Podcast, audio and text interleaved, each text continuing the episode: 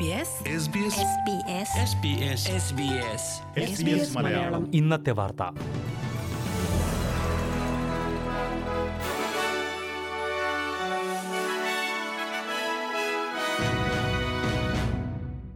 നമസ്കാരം. S B S Malayalam ഇന്നത്തെ വാർത്തയിലേക്ക് സ്വാഗതം.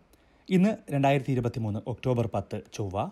വാർത്തകൾ വായിക്കുന്നത് ദിജു ശിവദാസ്. ഇസ്രായേൽ പലസ്തീൻ സംഘർഷം കൂടുതൽ രൂക്ഷമായതിന് പിന്നാലെ പലസ്തീന് പിന്തുണയുമായി സിഡ്നിയിൽ റാലികൾ സംഘടിപ്പിച്ചു. സിഡ്നിയുടെ പല ഭാഗങ്ങളിലും ഇന്നലെ രാത്രിയിൽ റാലികൾ നടന്നു. പലസ്തീൻ ആക്ഷൻ ഗ്രൂപ്പ് ടൗൺ ഹാളിൽ നിന്ന് സിഡ്നി ഓപ്പറ ഹൌസിലേക്ക് നടത്തിയ റാലിയിൽ നൂറുകണക്കിന് പേരാണ് പങ്കെടുത്തത്. ഹമാസിന്റെ ആക്രമണത്തിന് പിന്നാലെ ഇസ്രായേലിന് പിന്തുണയുമായി ഓപ്പറ ഹൌസിനെ നീലയും വെള്ളയും നിറങ്ങളിൽ പ്രകാശിപ്പിച്ചിരുന്നു. എന്നാൽ ഇസ്രായേലുമായുള്ള ബന്ധം വിച്ഛേദിക്കാൻ ഓസ്ട്രേലിയ തയ്യാറാകണമെന്ന് റാലിയിൽ പങ്കെടുത്തവർ ആവശ്യപ്പെട്ടു. ലക്കംബയിലും വലിയ ജനക്കൂട്ടം റാലിയിൽ പങ്കെടുത്തു.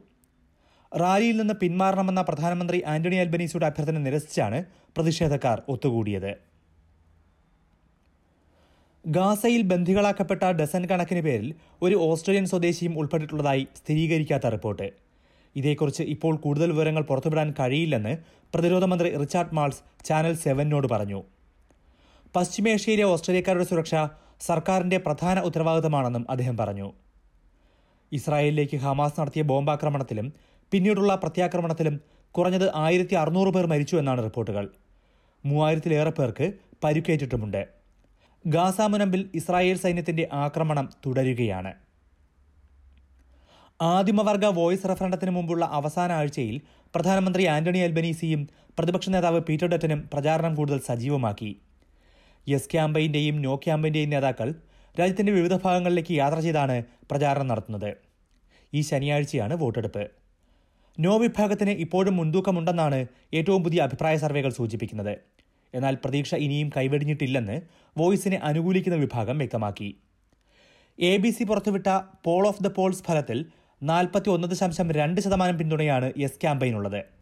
അൻപത്തി എട്ട് ദശാംശം എട്ട് ശതമാനം പേർ നോ ക്യാമ്പയിനെ പിന്തുണയ്ക്കുകയാണ്. ഖത്തർ എയർവേസിന്റെ ഇരുപത്തിയെട്ട് വിമാന സർവീസുകൾ നിരസിക്കാനുള്ള തീരുമാനം ഫെഡറൽ സർക്കാർ അടിയന്തരമായി പുനഃപരിശോധിക്കണമെന്ന് സെനറ്റ് സമിതി ശുപാർശ ചെയ്തു.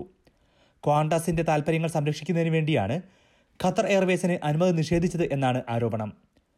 ഇതിന്റെ ഫലമായി വിമാനയാത്രാ നിരക്ക് ഉയർന്നു തുടരുകയാണെന്നും സെനറ്റ് സമിതി കുറ്റപ്പെടുത്തി. സമിതിയിലേക്ക് പ്രധാനമന്ത്രിയെ വിളിച്ചു വരുത്തി തെളിവെടുപ്പ് നടത്താനാണ് ഉദ്ദേശിക്കുന്നതെന്ന് സമിതി അധ്യക്ഷ സെനറ്റർ ബ്രിജൻ മക്കൻസി പറഞ്ഞു. വോയിസ് റഫറണ്ടത്തിന് ക്വാണ്ടാസ് പിന്തുണ പ്രഖ്യാപിച്ചതിനുള്ള പ്രത്യുപകാരമായാണ് സർക്കാർ ഈ തീരുമാനമെടുത്തതെന്നും സെനറ്റർ മക്കൻസി ആരോപിച്ചു. ബ്രിസ്ബൻ ഒളിമ്പിക്സിൽ ക്രിക്കറ്റ് മത്സര ഇനമായി ഉൾപ്പെടുത്താൻ സാധ്യതയേറി. രണ്ടായിരത്തി ഇരുപത്തിയെട്ടിൽ നടക്കുന്ന ലോസ് ആഞ്ചലസ് ഒളിമ്പിക്സിൽ ക്രിക്കറ്റ് ഉൾപ്പെടുത്താൻ ശുപാർശയുണ്ട്. ട്വന്റി ട്വന്റി മത്സരം ഉൾപ്പെടുത്താനാണ് ശുപാർശ. ഇത് അംഗീകരിച്ചാൽ രണ്ടായിരത്തി മുപ്പത്തിരണ്ടിലെ ബ്രിസ്ബൻ ഒളിമ്പിക്സിലും ക്രിക്കറ്റ് ഉണ്ടാകും. ഈ ആഴ്ച മുംബൈയിൽ നടക്കുന്ന യോഗത്തിലാകും രാജ്യാന്തര ഒളിമ്പിക് കമ്മിറ്റി ഇതു സംബന്ധിച്ച് അന്തിമ തീരുമാനമെടുക്കുന്നത്.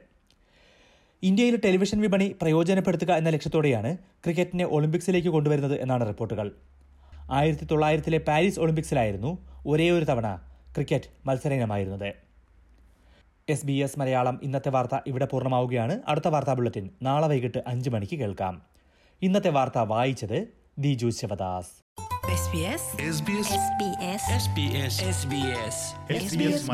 ഇന്നത്തെ വാർത്ത.